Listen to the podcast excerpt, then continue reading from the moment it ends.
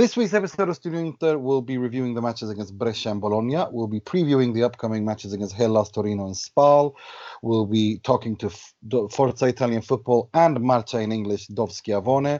This week's Moggi, Frog, and Moratti, and much, much more. Everything here on Studio Inter, only on sempreinter.com.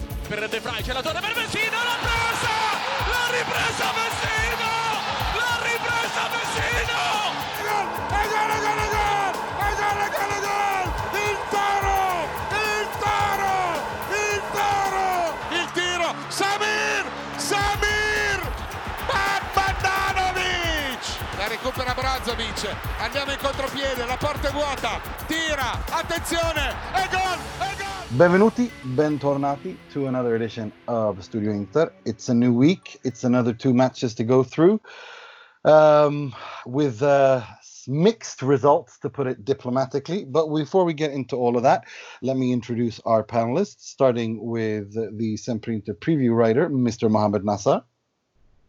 Hey, hey, everyone. It's going to be a good episode. Yeah, and we're going to need you to live up to the name Mr. Positivity. That's all I'm going to say. well, look, uh, I've got Mr. Positivity and Mystic Mo all bundled up into one today. So, that yeah. sounds amazing. Um, and we are also joined by our good friend, Mr. Will Beckman from uh, from all the way from London. You all right? You all right, Will? I'm tired, Nima. tired from a lack of sleep, and I'm tired of uh, being in the same position every single you. year. Thank you. Perennial Good. imperfections and all Thank that. Thank you. Thank you. So that makes two of us. Uh, and we're also joined by our good friend uh, uh, from from Canada, TSN TSN producer, Mr. Michael Gallo, and our resident refereeing expert. Welcome, Mike. Hey, great to be back. Uh, other than Will, I'm not tired. I got a great night's sleep, so I'm doing great, and I'm glad to be back with you guys.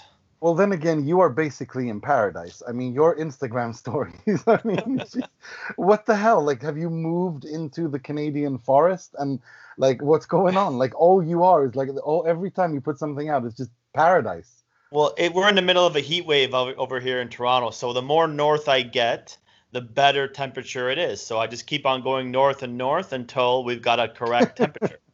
that sounds good. That sounds good. And we are also joined by a good friend of the show. Uh, he is the editor in chief of Marca in English. He's the manage, managing editor of uh, Forza Italia Football and the only Chievo aficionado I know in uh, in English, Mr. David Schiavone. Johnny, yeah, there aren't many of us to be fair. Although everybody's probably, I, I, can just hear the jokes right now. Going, Chievo have fans. Oh my god.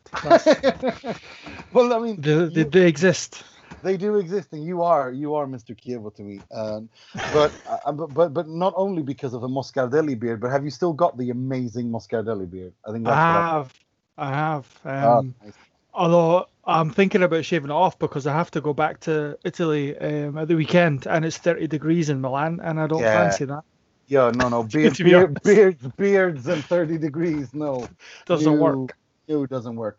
Um, right, let's get right to it. Um, I wanted to bring you on because there's so been so much nonsense going on about Lautaro and Messi and, and Inter and what, what's going on. So I wanted to, I mean, you work obviously with Spanish football in Marca in English, and, and you have an eye towards Ita- Italian football both by passion and by profession.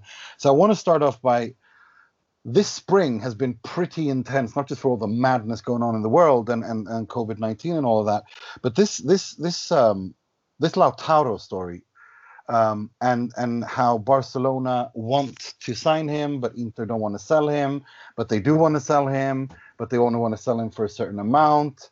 Uh, and then Barcelona won't go past 60 million, and they evaluate Junior Firpo to 40 million euros. I mean, what what do you make of all this?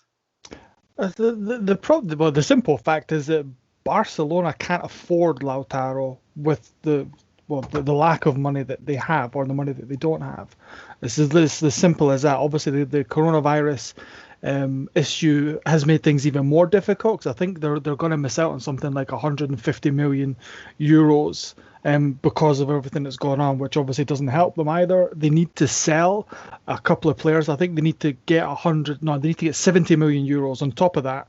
Um, by selling players or like you say inflating values of players if you want um, in order to even make a a reasonable chance or a reasonable um, offer for Lautaro. And this is the problem because they've got players like of Coutinho, uh, um, Dembele, who they're quite happy to get rid of. But the problem is the the money they want for them, nobody wants to pay. So the kind of it's it's all kind of trying to balance the books and give Inter an offer that is suitable for them basically, um, and that from everything that kind of has come out of Inter is basically pay pay the release clause, which Barcelona can't afford to do.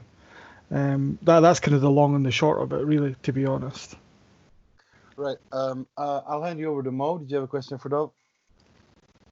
Yeah, Dov, uh, about uh, the finances of uh, Barca and Real Madrid uh, in general. I mean, we've seen uh, UEFA finally make a ruling, financial fair play against Manchester City, and you know they, we understand that they're looking at PSG.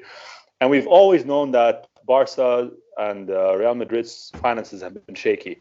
But it seems like every summer rumors happen, and then something, you know, like the sale of Neymar or whatever comes, mm-hmm. uh, occurs, and and and and the issue just uh, gets swept under the rug.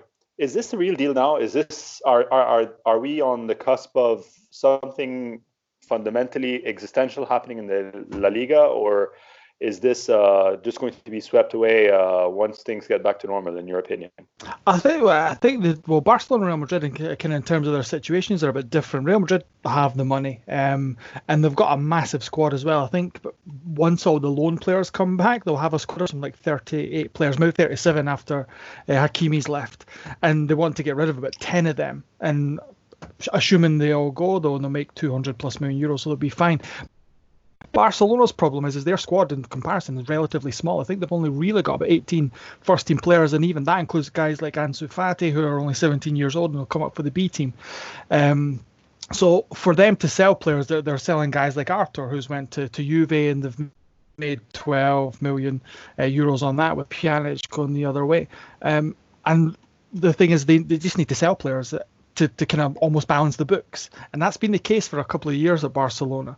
Um, obviously, this summer is going to make things a lot more difficult because there isn't the kind of the money flood in the market as what there has been because of the, the COVID situation. So I think this it'll be interesting to see how they manage to um, string kind of make something work. If they want to make something work, they will. But I think it'll be a lot, lot more difficult um, this summer than what it has been in previous ones, just because of kind of all the madness that has happened. Mm, nice one. Uh, Will, did you have a question for for John?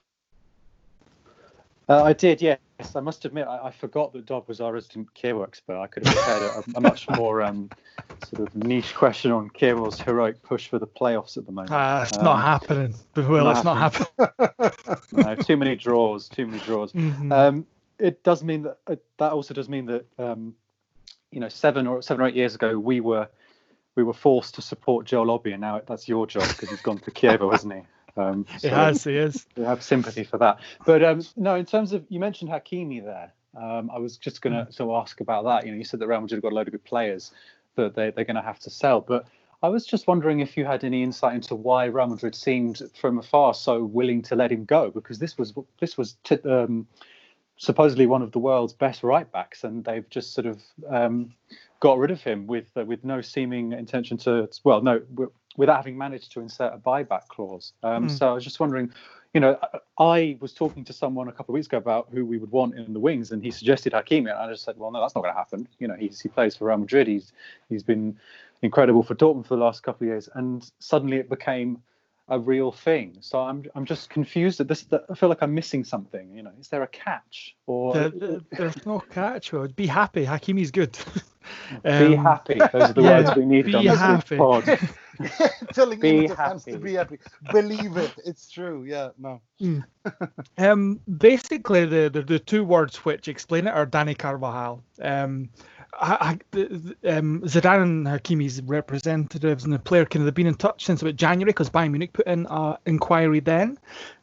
And basically, Hakimi wanted playing time, um, and it was made clear to him uh, earlier in the summer that Dani Carvajal's a starting right back at Real Madrid, and and that wouldn't change if he came back. So he would essentially need to fight for his place, and it seems like he wasn't willing to do that. He wanted to be first choice, and obviously when Inter kind of came in, made their intentions clear, then he, joined. But it, was interesting. I think it was yesterday his agent came out and said it had something to do with Zidane, or that was a bit cryptic. So I don't know exactly what's going on there, but from everything I've written or and Red and, and know it's, it's basically because it, he wouldn't be a starter. And Dani Carvajal's kind of had that position nailed down at Real Madrid for about five years now. It doesn't look like he's gonna be given up anytime soon, especially since the defensive record they've got this season in La Liga as well. It's the best.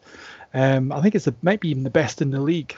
Um, and they're going to win, obviously, win probably win the title as well. So um, he would be hard pushed to to get first team football basically, and I think that's why that that, that essentially kind of um, pushed them obviously over the edge, if you like, but pushed them towards Inter, um, where it is going to be the starting right back, hundred percent, or starting right wing back, hundred percent.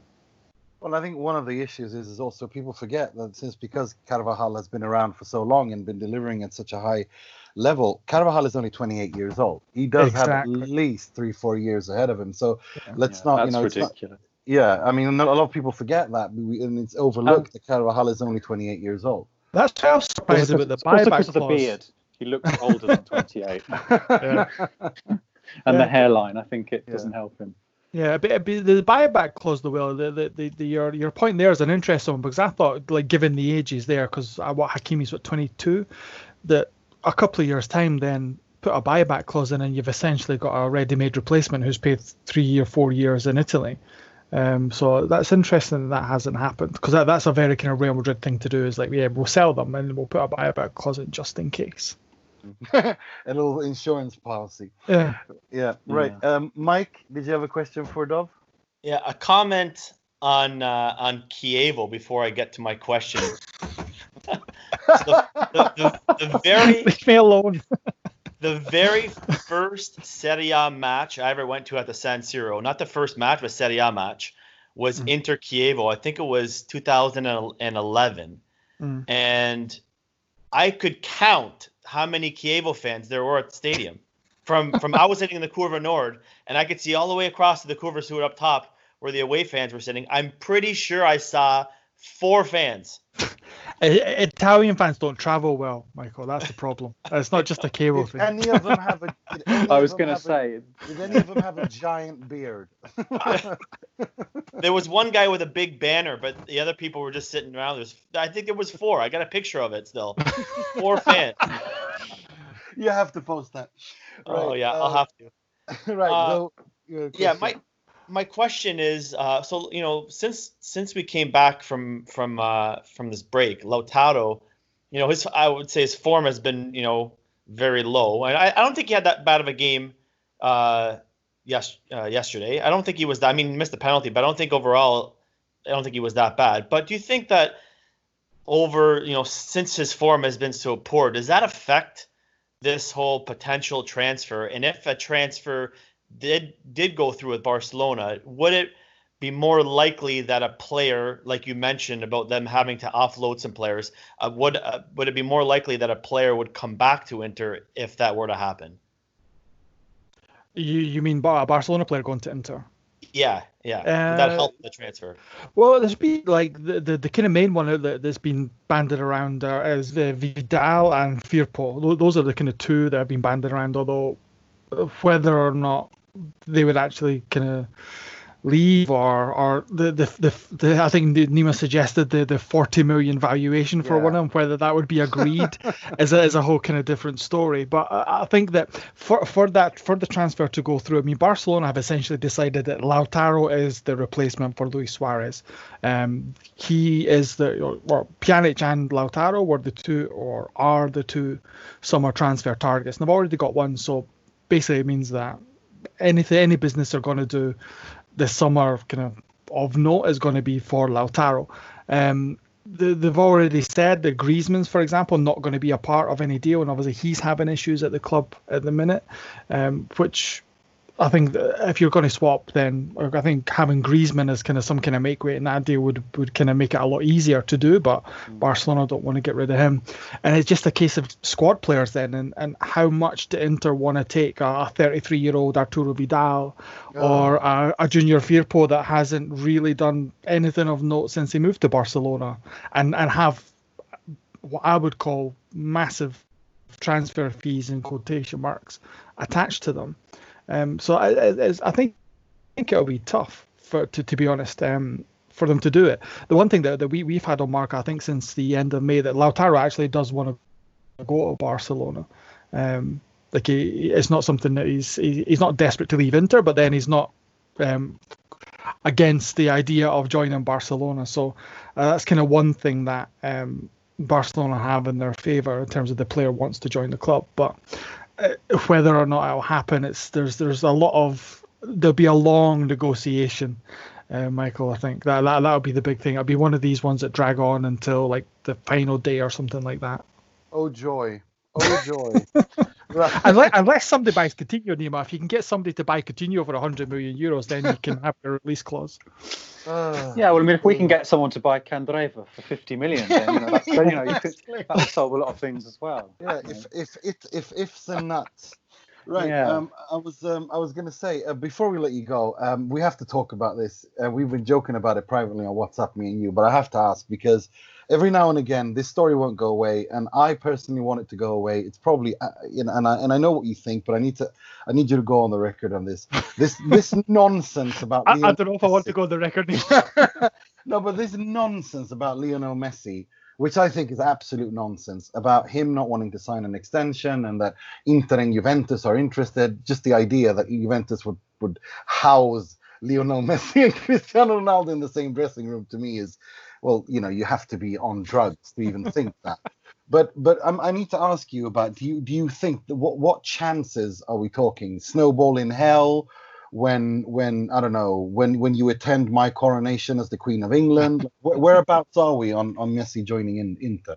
There's more chance of Chievo winning the Champions League next season. How about that? that that's that's how much this is not going to happen. That is, I think that's I can live with that. I can live with that.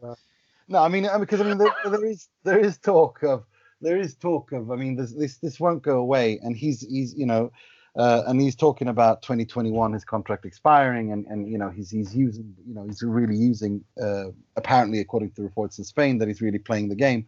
What do you make of all that? I mean, do you think he'll stay at the end of the day, or is or like what is this to this story, and why won't it go away? Actually, I think it's just because of the way his contract's structured at Barcelona. Essentially, he's on like a one-year rolling deal. Um, and I, I think, for example, this summer there was the, the that this is when all the talks start. Well, some of the talks uh, kind of resurfaced because his contract was was up at this summer, but obviously kind of nothing happened and it just rolled on. Um, I think the, the, the it, it comes up because Barcelona aren't doing very well at the minute, and when you've got a player like Lionel Messi who expects to win every single trophy that he goes into and um, play great football and everybody's happy and having tons of fun. When things start start going a bit awry, then then you get the speculation coming out. But I, I, I, I do not see it happening. It, not not to sound disparaging to, to, to, to Inter, given this is an Inter podcast, but why would Messi want to come to Inter? No offense. Like you're third, fourth in Serie A, you're not going to do much in the Champions League. You're not going to win the Champions League. Why would Messi come to Inter? That, that, that uh, just for me doesn't make sense. And even then, you couldn't afford them either. Neither can Juve. Juve couldn't afford to pay Messi and Ronaldo unless they had a team of Chievo reserves behind them. so it's, it's, just the, the the likelihood of it happening is is just, it's, it's zero unless Messi would take unless he would be happy to kind of drop down a little bit and and be kind of kind of almost take a, a pay cut for one of the a, a, a pay cut and and to be like the Diego Maradona kind of of Inter, if you want to kind of take Inter, take them back to the titles and mm. European domination and stuff like that. If he wants to do that, take a pay cut, uh, go to a league that you've never played in before. Can you have to uproot your family that's lived in Barcelona all its life? It's it just it, there's far too many things that would tell me that, that he's just going to stay at Barcelona and make sure that because he has a lot of clout at the club as well. Remember, so for example, when you've got a player like Lautaro coming in, especially given or possibly coming in, especially given that um, players at Barcelona have had to take pay cuts, and then if the club go and spend say 100 million euros on a player, that annoys um, and obviously Messi kind of has saying right should we want him? Should we bring him in? Should that be allowed? He has a little bit of saying stuff like that. Whether he would want to kind of give all that up to go to Inter is a different story that, that, that, you, you just pinpointed exactly why I never ever want to see him wear an Inter shirt because he has way too much. I mean, this it's a cult around. Can here, I- right? Yeah, go for it. Can Go I for it. can I say that you know you know where I stand on your Chiesa fetish? I would take Chiesa any day Thank over you. that uh, over that little guy. Really. Yeah, thank you. I mean, look, thank there's you. no doubt he's got like exceptional, like out out of this world talent. Uh, talent. You know, he, he, he's a he's a generational player and all of that. Fine, Mhm. but I Yes. I want nothing of that. None Thank of that circus around my club. You know, Thank you. we have a Thank you. very fragile. You know, Thank you. moving in the, re- in the right direction, blossoming even. You know, you can start seeing the buds that are about to blossom hopefully next season project. None of that uh, anywhere Thank around you. my club, please. Thank you. Thank you. Thank you. That's exactly that's exactly where I am on that. And and and but then again, I know also that this is this is what what really scares me, and I'm gonna be 100% honest, and I'm gonna go on the record on this. What scares me is the fact that this is exactly the kind of thing Suning would do. They would do this. They have the money to do it. They have the resources to do it. They have the clout to do it and they would do it just to prove a point. That is why I'm not just entirely just, you know, saying, you know, this is all nonsense because this is this is them. This is Suning to a T. Oh yeah, Juventus go get Cristiano Ronaldo. We'll go get Messi. Like th- this is this is how they, you know, and also given how big he is and all the all the all the all the stuff surrounding that. So this is the only thing that scares me that Mm. that this could actually happen. It's two percent, three percent, two percent, but those two three percent still scare me.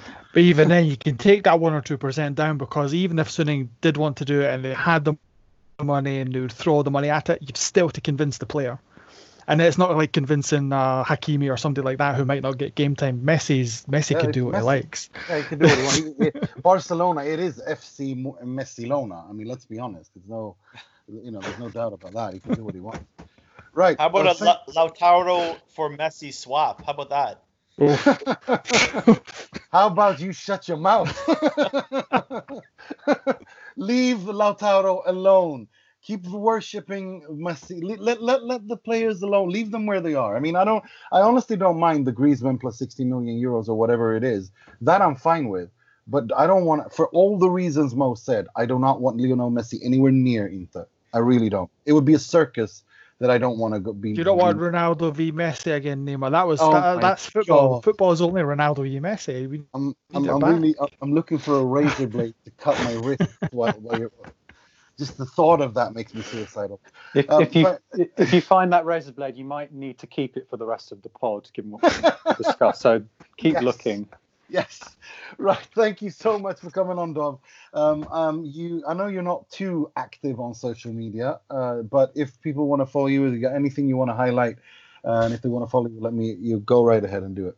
uh, I- I'll plug everything, right? So Italian football for Italian football. You can go on there um, at Serie A FFC on Twitter.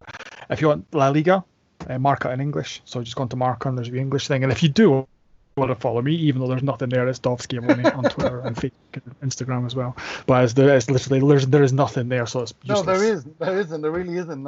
It's it's really funny, but I know Fewer you're tweets than there are cable fans. Brilliant. Thank you so much, Dov, for coming on. perfect, guys. Have Take fun. care. Ciao. Take care. Ciao. Ciao. Right. Um. Let's. Uh. Let's. Enough uh, of Lionel Messi. Let's yes, talk about Ashley Young yes, and yes, and uh, yes. Gagliardini Let's talk- and it- yes, let's worry about the mess we have instead of the one we could have potentially. And uh, the, the mess we have is is is this is, and I'm going to get right into it. Antonio Conte was not brought in to destroy Brescia six 0 Antonio Conte was brought in to bring Inter closer to titles and to bring some stability to this club. Antonio Conte has not done that. Um, whether or not it's entirely his fault or not is a completely different story. But the fact of the matter is, oh yes, Inter have more points than they did under Mourinho during the treble season, with one big, with one very big difference. Mourinho won the treble that season. Inter aren't going to win the Euro, are barely going to win the Europa League this season, if we're perfectly honest. The, what what drives me, what really annoyed me the most about Bologna game, and the, you know, it, it, and I tweeted this out earlier, is the fact that it's not just Antonio Conte. We this is exactly the reason. What we're seeing from Conte is exactly the reason why I didn't want him to come to Inter in the first place. Uh, the Diego Godin issue, the Milan Skriniar issue, his volatile personality issue, the fact that he almost threatened to resign if if the players don't sort themselves out, w- which we're going to get to as well. All of that is why I didn't want him. Now he's here, and when he's here, you have to give this kind of player, this kind of coach, what he wants. Why is Andrea Ranocchia, Danilo D'Ambrosio, Roberto Gagliardini still starters for Inter? Why is Antonio Candreva still there? That's Conte's fault, but the rest of them, why are they still starting for Inter? You know, in England, you've got this saying that you can't make chicken soup with chicken shit. Well, I'd say that we've Inter been trying to do to cook chicken soup, a full chicken dinner with three, three, four giant chicken turds for the past decade, and it's been failing over and over and over again, and we're not getting anywhere. They have the mentality. It's this. They have the menta- mentality that is as strong as paper mache. It's it's unwatchable at this point, and something has got to give. Why are we not learning from our mistakes? Mo, talk to me. Well, um, I, I, I, you know, I, um, you know where I stand. I don't think, uh, I, don't think it's as bleak as, as, as you make it out to be. I understand your anger and everything. I just, I, I still don't think it's as bleak. I look at the remaining schedule, and this is my, uh, my, you know, hot take on on the rest of the season. I still think we're going to finish second. I, um, uh, bearing in mind we need to win uh, this week. This week's um, this week's game, this uh, Thursday's game. If we do that, if we get the three points against Verona, then we're probably going to finish uh, second this year. I don't think it's a catastrophe. I think it's a, a, a very uh, it's a very difficult process because the expectations versus the reality are very different. Uh, uh, with you know uh, the clearing out of Perisic and Nainggolan and Icardi and bringing in Lukaku, Antonio Conte, of course, the uh, no more Pazza Inter. So mistakes have been made. Mistakes have been made uh, in, in, communication and in, in, messaging.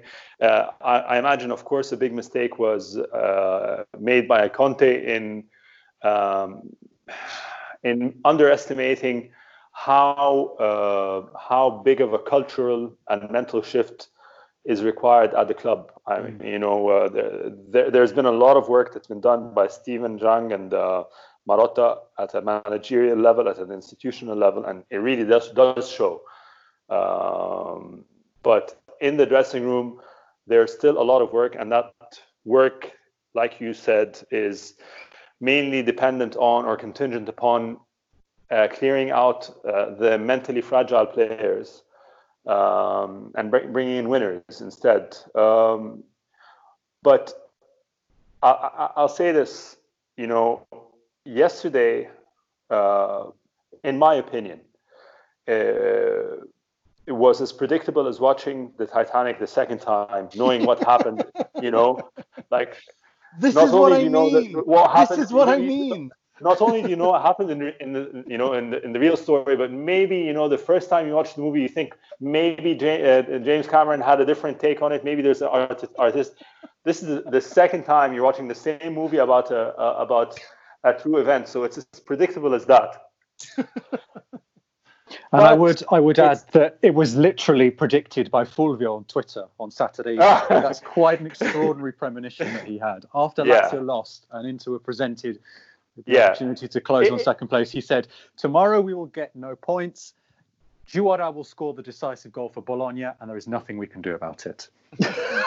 so I, I, and the signs were all there for Interisti to see. It's an early game. An early game is, you know, we know this. We know an early game against a side that doesn't have anything to play for in the last 10 matches of the season, whether it's a Sassuolo, whether it's uh, uh, whoever, whoever, whoever it is, Bologna, insert insert provincial team name, you know, in in gap, we will not be able to make the points on an early match where we have to, where when presented with an opportunity to make ground, make up ground.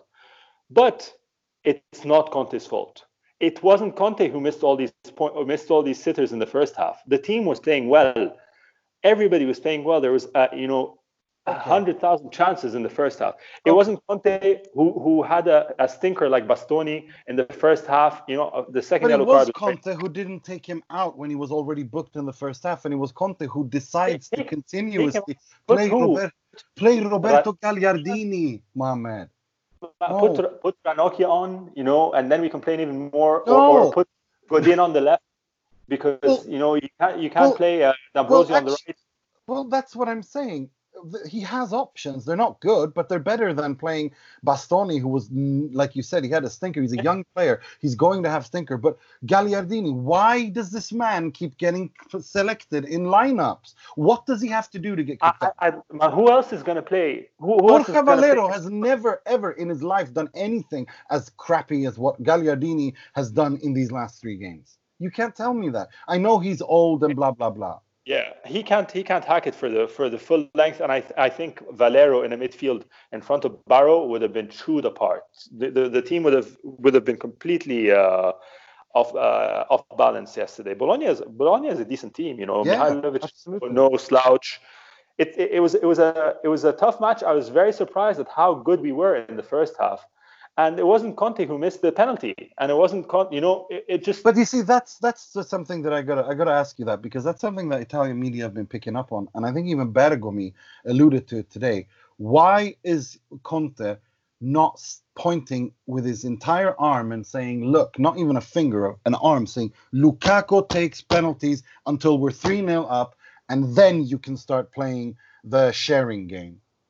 Yeah. No, I, I, I- I, you, I guess, yeah. I mean, look, um, uh, I can't remember who it was on Instagram or Twitter was saying, you know, like, look, it's not his fault, but it doesn't mean that he's faultless.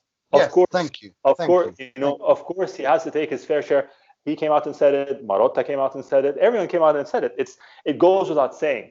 But to say that the blame, when especially when seeing how how the progress, he did his job. He lined the team up well. They played very well in the first half. They this game should have been dead and buried. And even then, they came out in the second half, played decently, got a penalty, and completely squandered by the players, completely by by by no fault of. And and then you say he should have he should have done his substitutions early, but then he, he lost a central midfield a central defender, and he's got no one decent uh, on the bench, and he's playing for the game.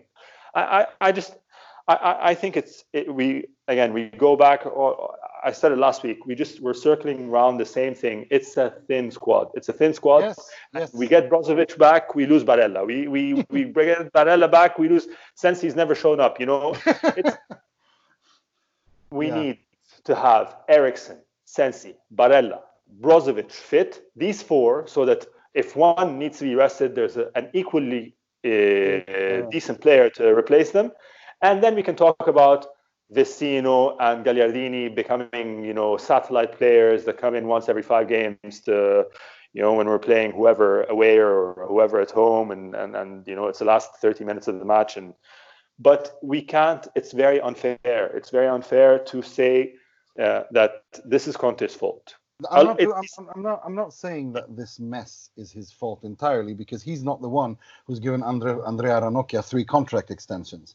He's not the one. You know, he's not the one who's who's for some reason Gagliardini is there and D'Ambrosio's there and and and and Candreva. Candreva maybe is is Conte's fault because he loves Candreva, but but other than that, that's not his fault. Okay, the, I agree with I agree with ninety percent of what you said. What what drives me mad is that he doesn't accept responsibility for anything.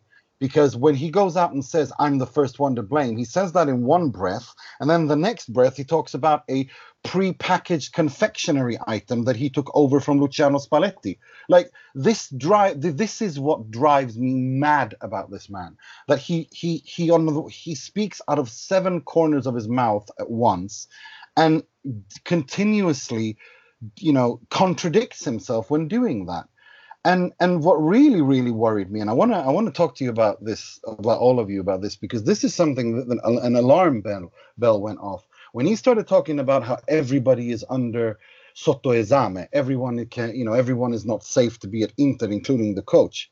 I wouldn't put it past this man to throw the toys out of his pram in August and say I'm out. Honestly, I, I wouldn't put it past him. I honestly wouldn't. He's done it before. He's done it at Juve. Uh, he's he. I mean, he basically whinged his way out of Chelsea. Um, so I wouldn't put it past him. And this is this scares me because that's the last thing Inter need. Um, Michael, do you have any thoughts on this? It's I'm not going to say zero percent on that, but um, because it's happened, you know, similar in the past. I uh, I don't think we're there yet. Uh, I mean, I mean, look, Inter's on their way to a second or third third place finish in, in Serie A. There there've obviously been some issues. There's been a lot of issues, but at the, at the end of the day, do they have the squad to compete with Juve right now? maybe, no. but they're not no. as good. They're not no. as good.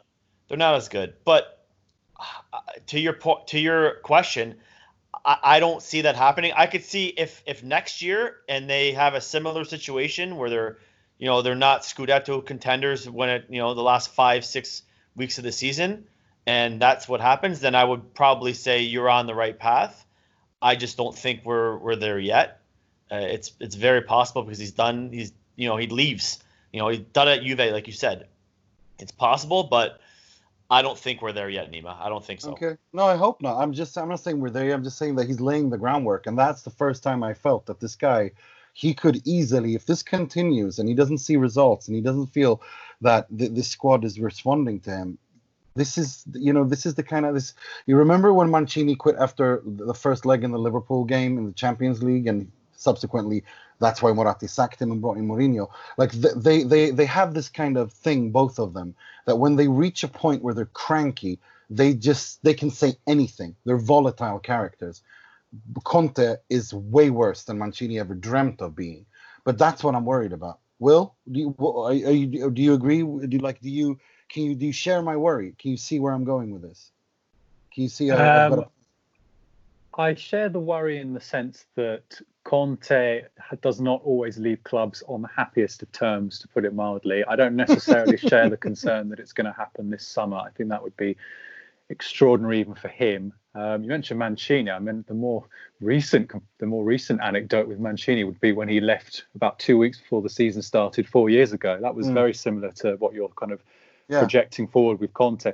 I don't see that happening right now. Uh, if that happens, then you know, great. We've clearly done something to deserve sadness as Inter fans, so we'll, we'll take that as it comes. Uh, we can discuss that in September. Um, no, I don't think that's a, a paramount of, of paramount importance at the moment. Um, he said a lot of things yesterday that were interesting. Um, the, the, the, the phrase you've already highlighted about how everyone has to, you know, everyone is under under under examination and they have to, you know, prove in the last eight games that they have to be, you know, da Inter good enough to play for this club. I felt like I was going back in time to mm. the last three or four seasons when we don't have any objectives left, and the last five or six matches are, are a test for who's going to be there next season. So that wasn't a happy memory uh, that came into my mind. Um, no, I don't share that concern right now. Uh, what I'm more concerned about Sorry. is uh, just the fact that this team and this club doesn't make any bloody sense. You know, I, would like to normalize not knowing what's going on in this week's podcast because, you know, how can you draw any sort of hard and fast conclusions about this team when they win 6 0 on Wednesday and, then do that on a Sunday? You know, this, this, the, there's no trend to this team. You know, there's there's no sort of um, linear progression, be it good or bad. It's just up and down. You know, as well in the second half of the season, it's been up and down, and that's what I don't understand. You know, um, so I'm I'm kind of at a loss to for what to say this week. Um, um I, well, I've well, sorry. go ahead. No, I just wanted to ask Mo if you if you share my concern about that this could be the beginning of the end with Conte, not Inter sacking Conte, but Conte sacking himself and leaving. Yeah, no, I don't think so. I think um, I think uh, you know time tempers uh, a lot of people. He's older than he was. Uh, I mean, certainly not not much older than Chelsea, but uh, at Juve, I think uh, he'll know that uh, it, it, would practically be career suicide. He's got a management that's got his full buy-in. He's the, the management's addressing his genuine squad concerns, and he's playing in a pressure-free environment from the top. You know, the pressure is levied upon upon himself by himself mostly. You know, it's um, I, I, don't I don't see it. I don't see okay. it. Okay, that's good. I'm, i would I'm, say I'm that. I would say that one thing that I did actually take from yesterday, which was comforting, was that it was was exactly the fact that he was angry because you know there's been this it's been strange that the Conte's last few months. If you you know if you take the how he's been since the restart and also before, you know there was in in the first half of the season he was a real sort of he was a classic sort of hyena that, that, that we've come to know over the last few years and the last few games he's almost seemed a bit flat and resigned on on yeah. the touchline. You know the Sassuolo game was there was no anger when Sassuolo conceded that who scored that goal right at the end, and that was concerning. His interview afterwards was very sort of um, defeatist and beaten. Um, so I did I did see a little bit more um, irritation and, and, fire yesterday. So I did take some kind of uh, see, comfort from that that he's still connected somehow and, see, and has, has has a point to prove. That's exactly why I'm because I'm not just saying basing what I what I what I my worry on just that statement. It is exactly what you said that kind of resignation. Uh, and against against Parma, we saw it. We saw it against Sassuolo, and and and also on against Bologna towards the end of the game on the touchline. He looked completely resigned, and that worried me. Yeah, we're not used to that with Conte. No, we're um, not used to that with Conte at all. And that together with his statement, that is like that to me rings a warning sign. Now, obviously, I'm not saying I'm not suggesting that he's going to going to resign but I'm just saying that it, it, it raises alarm bells that I, for me, that I do not like at all. Yeah, it could be.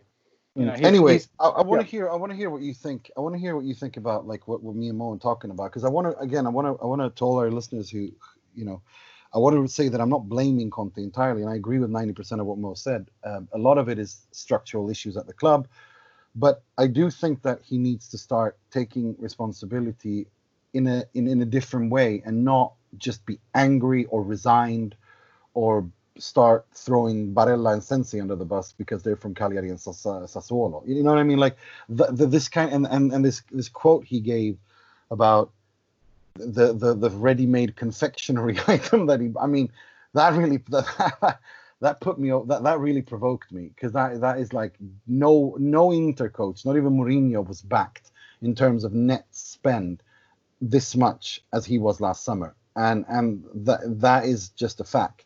Now that's not his fault, absolutely, uh, and I didn't expect Inter to win the Scudetto. Anyone who's been listening to this show and me and Mo knows that we don't. We, that's not how I work. I, if if if Inter were in in thereabouts in April, then we can talk. But um, other than that, no. I, I'm just. It's just his style, his volatile style, that worries me, and I think does more harm than good. Now, I hope I'm wrong, but um, if we if we talk about the Bologna game itself, how, wh- where what is the issue here? I mean, what like you said, Will, this keeps happening over and over and over again. If it doesn't matter who the coach is, and it doesn't seem to almost matter who the players are, except for that you know the the red thread being Gagliardini, D'Ambrosio, Candreva, uh, etc. But what how did you view this game, uh, Michael? I want to I want to hear what you think uh, about the Bologna game. Oh man, like, you know, you know when Mo said it was like watching the Titanic. That we said the second Titanic. You know what's gonna happen, and it happened. It for me it was like watching Jurassic Park because they kept making the movie over and over again. We've seen this movie more than twice. We've seen it many times. It's like it's like, you know, why are they doing this? They keep doing it and and you know what's going to happen it's like uh, a big volcano erupted uh, all of a sudden when when that penalty was missed and like when he missed that penalty in in everyone's mind in my mind it's like oh my god we're all we're done. We're up yeah. one nothing up a man. Yeah. And and in back my mind is like we sh- this is even when that penalty was missed we still have a 99% chance of winning that game. But, but trust but, Inter to snatch defeat from the jaws of victory. How how does that happen? You you you are you're on the brink of going up two nothing against a team who has or down a man, a team that you are much better better than, with you know not a third of the game left, and you you not only not score the penalty, you not only then get a red card yourself, but then you give up two goals and lose the game at home. I know there's no fans, but at home. Uh, What is that? I was don't- watching, and uh, it's. I was watching it. I'm like, okay, I. It's. I kind of knew what was going to happen, and, and in all of our minds, we kind of had the feeling that it could happen. But really, at the bottom, bottom line is, oh, we can't lose this match. No chance. We. It's happened too many times. We can't. And it happened. You lost to Bologna at home, up Again. a man, one nothing, and a penalty to go up two nothing. The game is over. There is the game is over. It is the. the it is. I'd rather be up in that situation than be up five nothing with eleven aside because I am more confident than being up a man with going up two nothing. And they put themselves and they dug themselves a hole and they're all responsible. You know, you can't you, you want to blame Conte, you want to blame some players. Everybody is at fault for what mm. happened yesterday. And and thank God that that that this match really didn't mean anything. Because the grand scheme of things, they're not getting first place. They they weren't they you know they're not falling they hopefully aren't falling out of a Champions League spot. But thank God that that this match didn't mean anything. Imagine if it did. Imagine if a Champions League spot or the Scudetto was on the line and that happened. What an embarrassment that would have been. It was already embarrassment as it is. What an embarrassment it would have been if that game meant something. You talk about the Dortmund game early in the season of that game being an embarrassment when you're up 2 nothing and you lose 3-2. That game was more embarrassing. The situation of what happened yesterday was way more embarrassing than what happened in Dortmund. Mm. I go, that is the absolute most embarrassing thing I've seen with Inter on the field this year, probably even last year too. And I was just in shock. But not in shock that I didn't expect it to happen, in shock that it actually did happen because I was expecting it to happen and it did happen. yes, I, I I couldn't agree more. Mo, Mo, you've got three people on the ledge. You know, you really have to earn your pos- Mr. Positivity nickname here. Talk us off the ledge, man. no, uh, look, I, I- I'll just talk big picture. I, I told you guys. I think I think uh, we should all take a deep, big, deep breath, um, and I'll reserve my ultimate judgment after the, the Hellas game. Mm. But um, in my in my opinion, uh, it would be seriously worrying or worrisome if we don't, um, if like if we lose the Hellas game uh, due to uh, poor play, if we lose it due to like unforeseen circumstances, uh, referee errors, whatever, whatever, like uh, like the Fiorentina game last year with uh, or the, the year before was it? I can't remember the, the Ambrosio fake penalty. If it's a situation like that, then so be it. But if it's a straightforward match with no controversy and we don't manage to win, win the game, uh, then it might be problematic. But if, as I predict, we do win, then I reckon when we look at the big picture at the end of the season, having seen Lazio and Atalanta's uh, remaining matches scheduled, I think we'll finish second and everything is going to be all right. Okay. You know, I- uh, beyond I'll- I'll beyond take that. these isolated 90 minutes, you know, like we take a deep breath, look at the end of the season and judge, and we're going to find that everything's going to be all right. And I still think we we we have a good shot at uh, Europa League. Europa League. Yeah, Well, I, I really do. you said you want to say. It looked like you want to say something. Yeah, I, well, I was, as I said, I was, I was very I was in a state of confusion today, trying to work out what on earth to say in this evening's pod. So I've, I've kind of uh, taken shelter in some numbers. I did some, I did some adding up and some dividing and such, and I've got some stats that you might feel depressed by. So I'd love to share them with you for that, um, for that reason, because I don't think this has been quite negative enough so far. Um, the thing that really confuses me about this team, as you said, the the coaches change, the squads change, but there's one thing that doesn't change with this team, and that is that Inter start the season well, and then they fall off a cliff halfway through.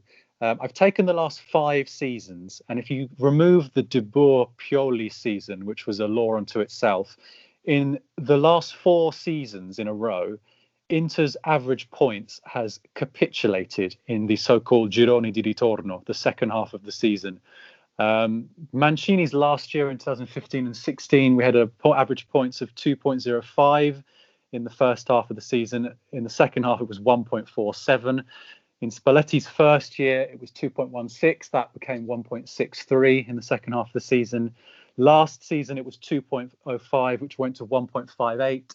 And this year so far, we've had uh, a 2.0 1.42 average, and it's now 1.64 in the second half of the season.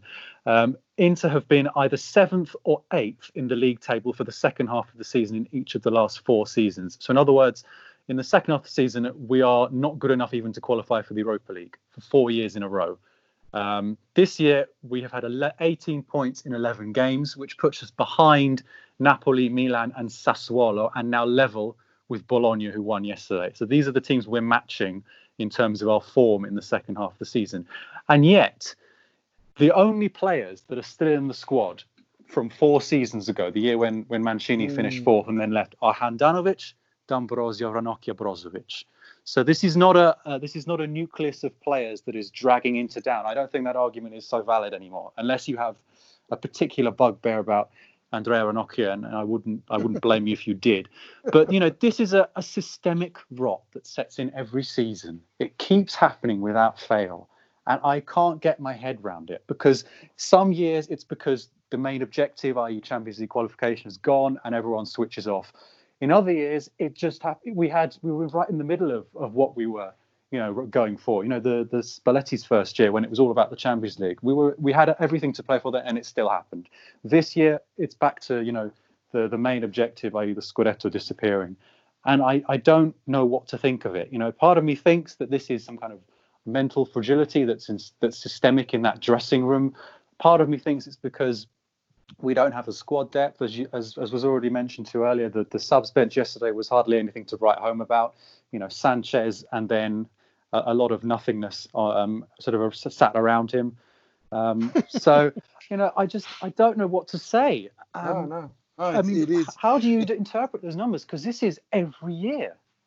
No, it is. It is. It is. It is. Um, it is like you say. I mean, aside from Gagliardini, D'Ambrosio, Ranocchia, uh, Brozovic, and the, the, those are the those are the, that's the those are the usual the usual suspects. And I guess I mean there are different ways of handling this. Um, you could you could uh, do what Milan did a couple of years ago, but do it properly. That meaning that you get rid of a lot of players, you clean house entirely of all of them, and then you build out build from scratch. But don't do what Mirabelli and Fassone did. Don't don't buy Bertolacci for 18 million euros and, and don't, don't Andre Silva. Andre Silva and you know who looks yeah. good but but but not you know physically is attractive and may, might sell might bring might bring people that that that are into that to to the games. But I mean it's it's not it's not, that. No, but I mean I'm just I'm trying to be neutral.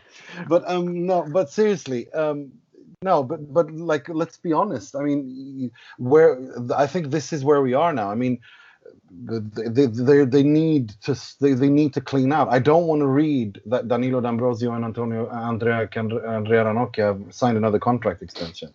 I don't want to have to read that Roberto Gagliardini is going to stay for another year or that he's going to sign another contract extension. Enough is enough already, you know. I mean, it's it's it's like it's it's the famous quote of Einstein uh, from Einstein about you know the, the definition of insanity you know doing the same thing and expecting different results. Um yeah. th- that that that's where I see that. Um and and and in terms of what what Mike said about but you see he really alluded to a really interesting point. I, I don't think it is a surprise. You see I'm not surprised because we've seen these collapses throughout Antonio Conte's tenure in but we've seen them in bursts and we've and because of the this, this season being new and the players having higher energy levels and it not being july and 30 degrees they've had the energy to close off those games.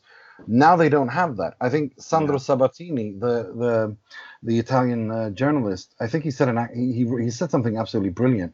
And he says the t- Inter is a team that suffers comebacks because they have a style of play that's very wasteful in terms of energy. It's one thing to play 3 5 2 in the winter, but another thing to play it in the summer. The two wing backs run up and down, and maybe they do it better in winter. Inter suffered the second goal because Candreva was gasping for air. Playing football in July is different. Um, I mean, yeah. I, th- I think he does have a point there. Yeah, I don't often agree with Sandro Sabatini when he talks about Inter. He seems to sort of enjoy sticking the boot in at, at whatever any possible opportunity. But it's true. Uh, this is a team that I think I said this a couple of weeks ago, and I'm going to bring it up again because I like it. You know, there are some managers whose teams are, are, orchestras. You know, they have sort of natural ups and downs and and sort of um, nuances and cadences. Conte's football is all about being a marching band. You have one pace, you have one strategy, and it happens throughout. And if you haven't got the energy, then oh dear. Uh, so that's that's really that's really the situation. Um, but I, I just I, I, agree that it's not a surprise. You know, when when Lautaro misses that penalty, you, I was hearing um, that that phrase out of um, the L'allenatore nel pallone, that, that, that a comedy film from the 80s where the, the the president of the club is trying to convince his manager to get them relegated, and he's saying, you know, perdere e perderemo. That's what I was hearing when Inter were one 0 up. Look, we will lose. This is the sign that it's all about to go wrong.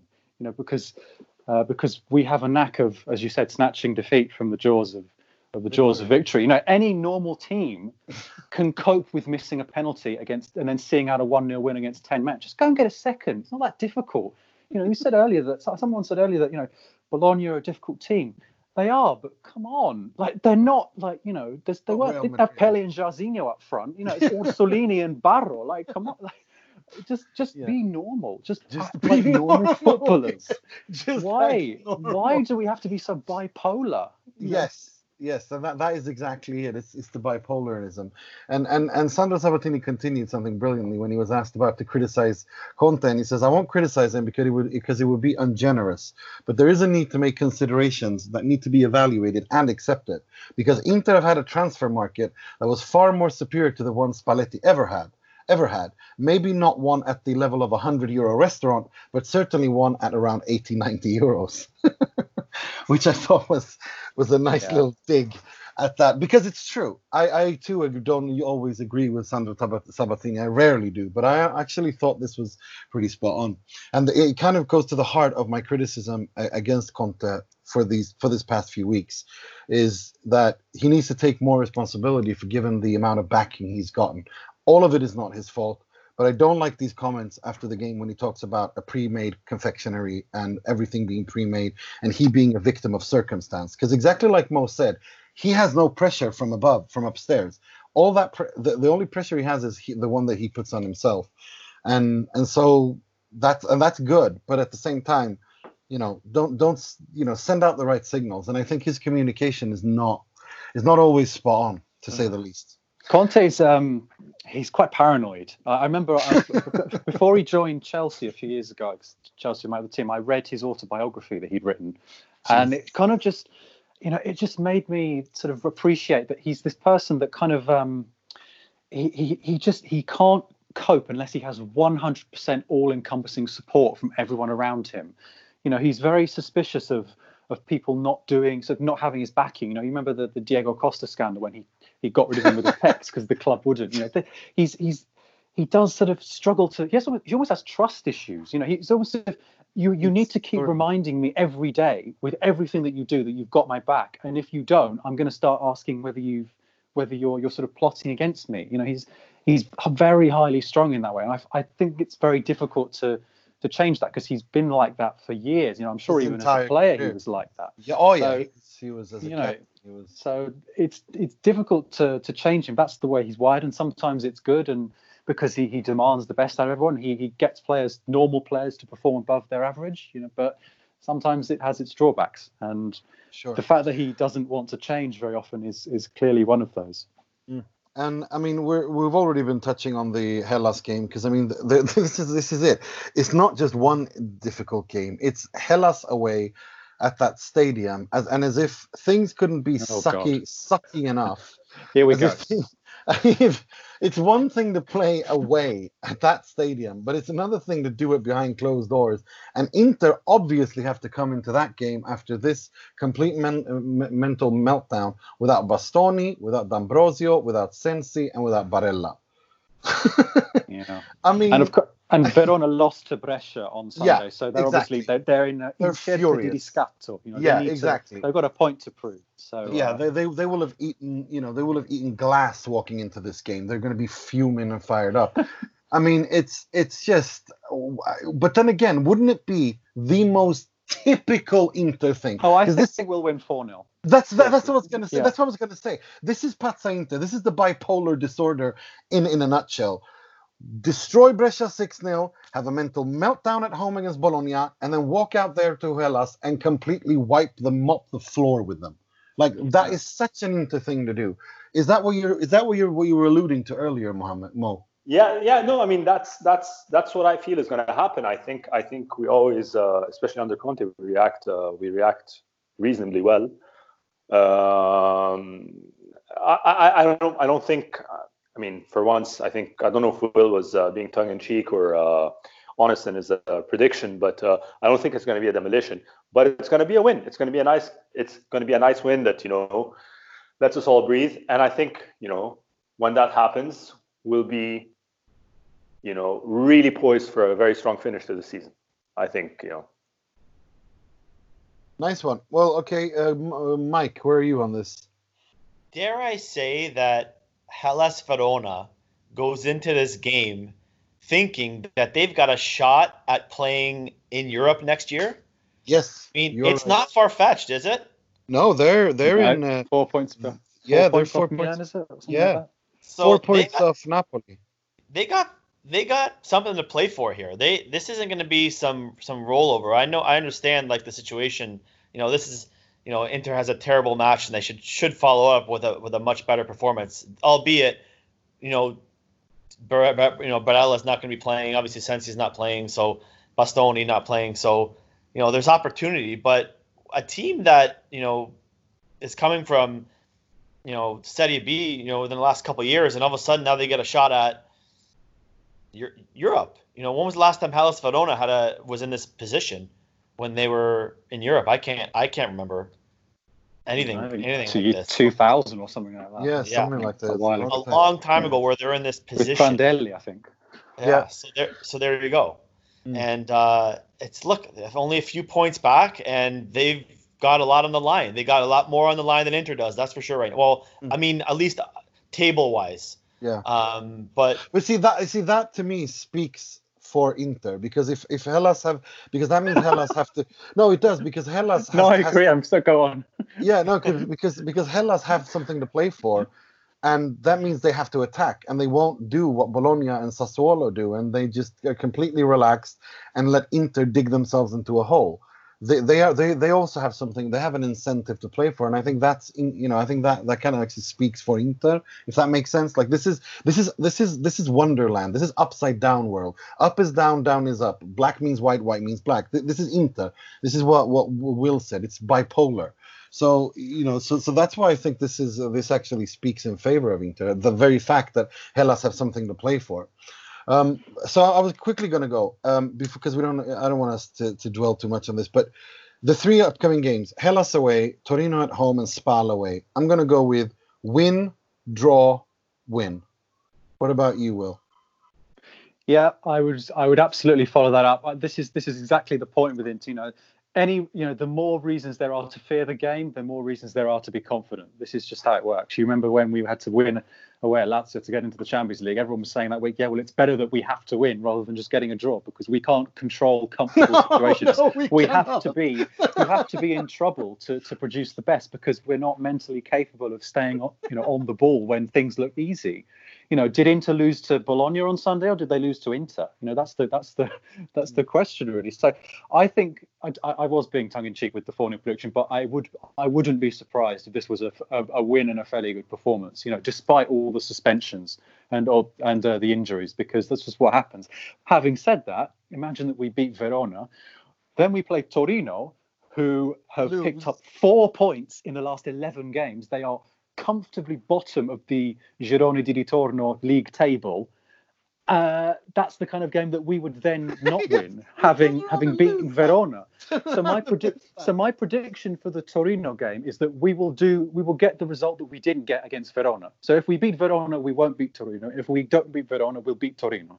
That's the problem with this team. What about Spal? What about Spal? I think we'll beat Spal because I mean, come on, like they, they're like Brescia, you know. They've uh, they're, they're pretty much down now. Um, so I, I, think that was that should be a win. I would hope, um, unless Gigi Di Biagio's got something up his sleeve. Uh, Mike, what about you? What uh, se- it'll be seven points. It'll be seven points from this these next three games. I mean, look, like I like, like I just said, Verona's got something to play for, so they'll, they'll give us a good game. Uh, Torino, by then, maybe hey, hey, they're only what five or six points ahead of I think it's Lecce for 18th right now. So look, they're they're totally not out of the clear yet, even though you know they they probably should be. And then Spal will probably probably be relegated by the time we play them. So that game probably probably has got you know that's got three points written all over it. But uh, I've got a draw in either, like Will said, in either Torino or Verona will will get a will get a point out of them, and and seven points overall from those next three games before we play Roma. What about you, Mo? Nine points, baby. I love you. I love you, man. Not happening. Tell you what. Look, I agree. I, look, you- you've done Will. Will you've done the proper breakdown, like really of getting into the inter psyche. You've really done. You've looked at it the right way to look at it. You absolutely. I agree with you. And the fact that the I always say this. Remember when we do predictions with a mid midweek midweek match when there's Champions League, I always say it depends on what we do in the midweek, what, what how the weekend's going to pan out. So I agree that you're in the approach of looking at the Torino and uh, Verona game as a single unit, and you know you say we're going to get four points out of these two matches, and they come either way. So fine, but what I what I think is we're definitely going to win against Verona, and I think by the time we face Torino, we're going to have fingers crossed Barella, Eriksen, and Brozovic back uh, starting. So I would reckon that it should be enough to see Torino out, and I think we all agree that Spal is uh, three points. That's that's the rationale behind the nine points. I think uh, the screws are going to be turning, you know, and and and uh, Bastoni is going to be back, uh, so we're going to have Bastoni, Skriniar, and uh, De Vrij. It's it'll be a different team that uh, steps on the pitch against uh, Torino in, over the weekend. I, I think you're right. I think we're gonna have we're gonna see Godin to the right, Skriniar to the left, and De Vrij in the middle. And I think that as much as Skriniar doesn't like that, I think he owes it to the team to just you know suck it up, given that he's been away three games. Right. Uh, let's uh, move on to the part of the show where we pay tribute, rip the piss out of, and criticize someone or something heavily in the world of football. Starting with the uh, negativity, this week's Moggi, which will be presented by Mr. Michael Gallo.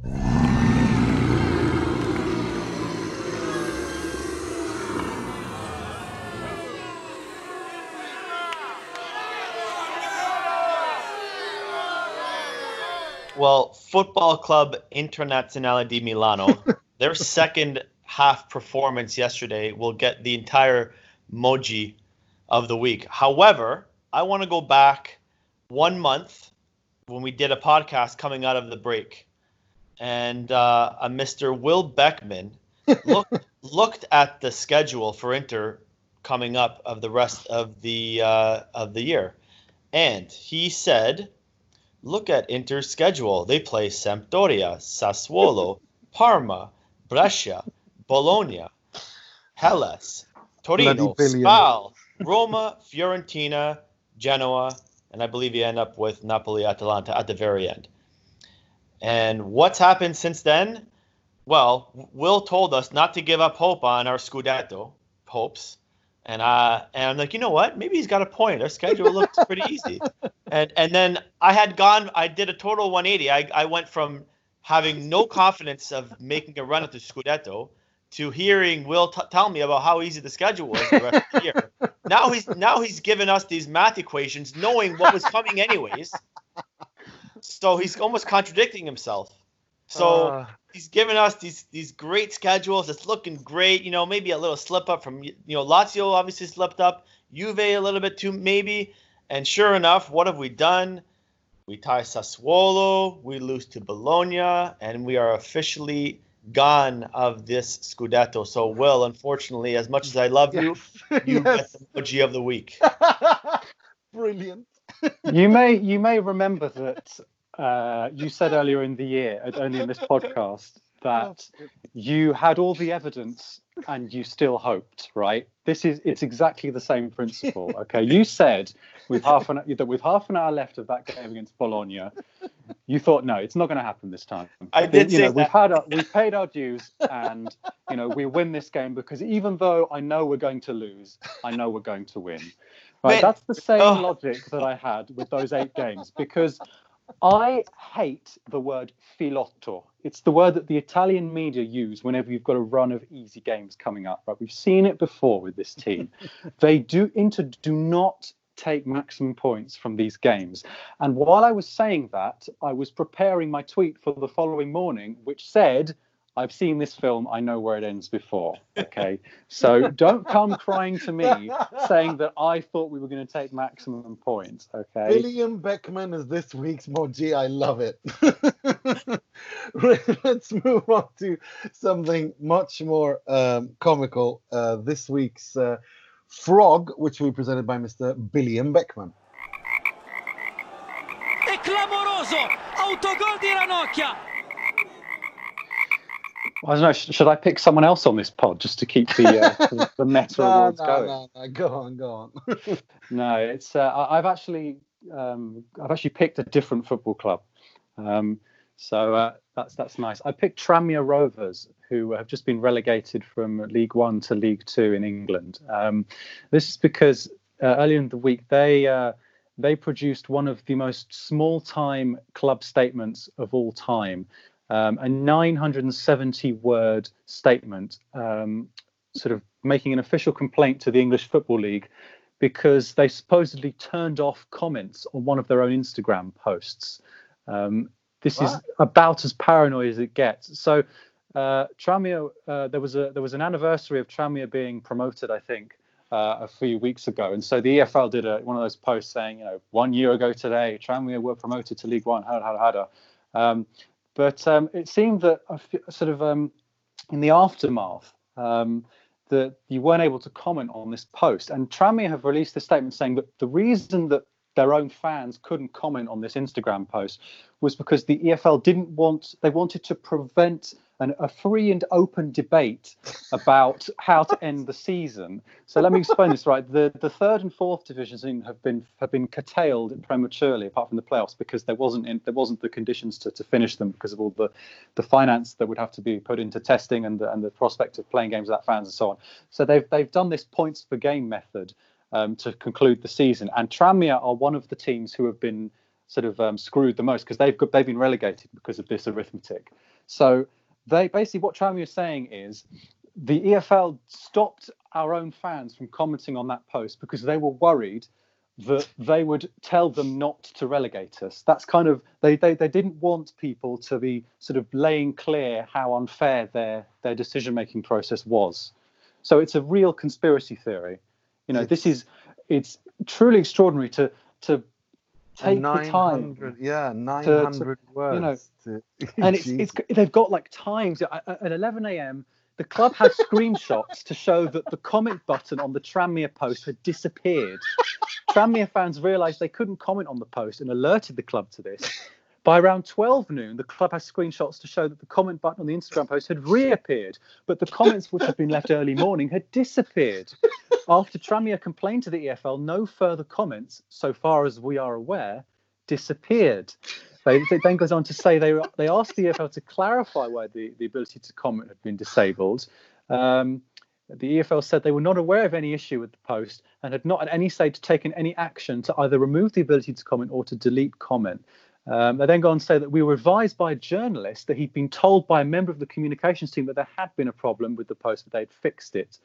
Um, and so on. And so it, it, it's there's, there's there's then four points um, because apparently the EFL conducted a review into the comment section on this post, and there's a four-point response. Oh my god! Oh um, my god! What the a club, mess! The club says it's that their conclusions are highly unsatisfactory. Uh, they've then given four reasons, but why they don't accept that it was a technical glitch. Uh, um, so, if, if, if, this was uh, this, this is uh, no, this is like proper sort of sort of lower league Italian conspiracy theory. you know, this is uh, this is projection. Like, talk about it's, being it's annoyed.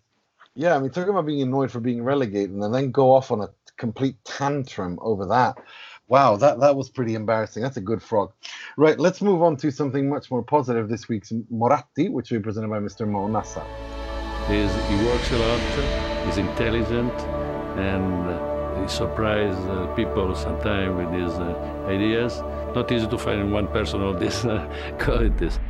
Yeah, so um, this week's um, uh, Moratti is Marotta. Um, I think uh, in these uh, dire times, it's very, mm-hmm. well, you know, ostensibly dire times, not, uh, you know, uh, it's very important to have a very level-headed uh, figurehead at the club come out and say the right things and not only say them just like Nima says about Conte and what he says and the way he says things.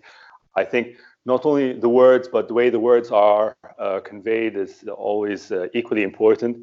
And I think uh, Marotta's um, interview yesterday with Sky was was just that. You know, it was um, uh, it, it, really gave me a sense of um, you know let's not worry too much.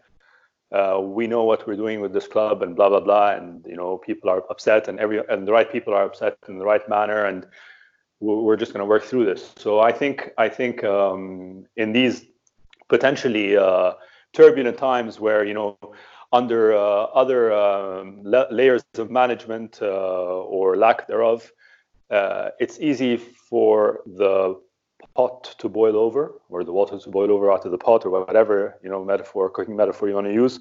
Uh, but uh, having someone really level-headed and you know well spoken um, and measured uh, is very important to make sure that uh, any potential seeds or, or, or uh, seedlings of a crisis are, are sufficiently or correctly contained. So he gets my vote this week. Amen. I mean, I, I, I, I shudder to think where we would be without that man, without that, the, the, the level headedness, level headedness of that man and the coolness of that man that has definitely not had a had a calm moment since taking since coming into this club. Remember, he came, he walked right into the Wanda Icardi thing, and since then it's just been spinning on its own. Uh, it's Inter, pretty much. What are you gonna do? What are you gonna do? Icardi. Good God, man! How can you compare last season to this? Come on, come on.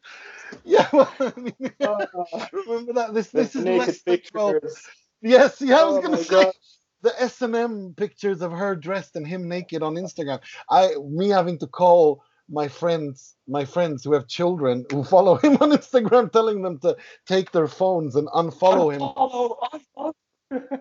it's just like I mean yeah, I'm glad. I mean, yeah, yeah. It was less than twelve. It was it was less than twelve months ago. It was eight nine months ago. I just want to say, but it, but this is like it's like I always say. Inter years is like dog years. Like one, it's, it's, it's like one human year. Like yeah, in one human year you have fourteen Inter years this place this this club this club this club ages you. Right that's all we had time for this week. I'd like to thank dov uh, i'd like to thank you mo mr positivity. Thank god you were on this because i needed to hear this. That's what i do. Thanks guys. Always a pleasure. Thank you. And you and as always mr michael gallo thank you so much. A pleasure to be here once again gentlemen. Love talking to you guys and as always, Mr. William Beckman Moggi, as we will call him henceforth. Well, it's been a lovely two or three years working on this podcast with you guys, but uh, I think it's I think it's been made clear that my uh, my, my, services are no longer required. So uh, I'll I'll enjoy listening in the next few weeks, and uh, good luck, guys. You've got this covered. So uh, I think uh, I think I'll I'll, I'll just I'll, I'll, take a step back now. Oh, brilliant. thank you. Thank you to all of you for listening. Uh, my name is Nima Tavallaey wishing you all good a good week. Nine points and sempre e solo Forza Inter. Forza Inter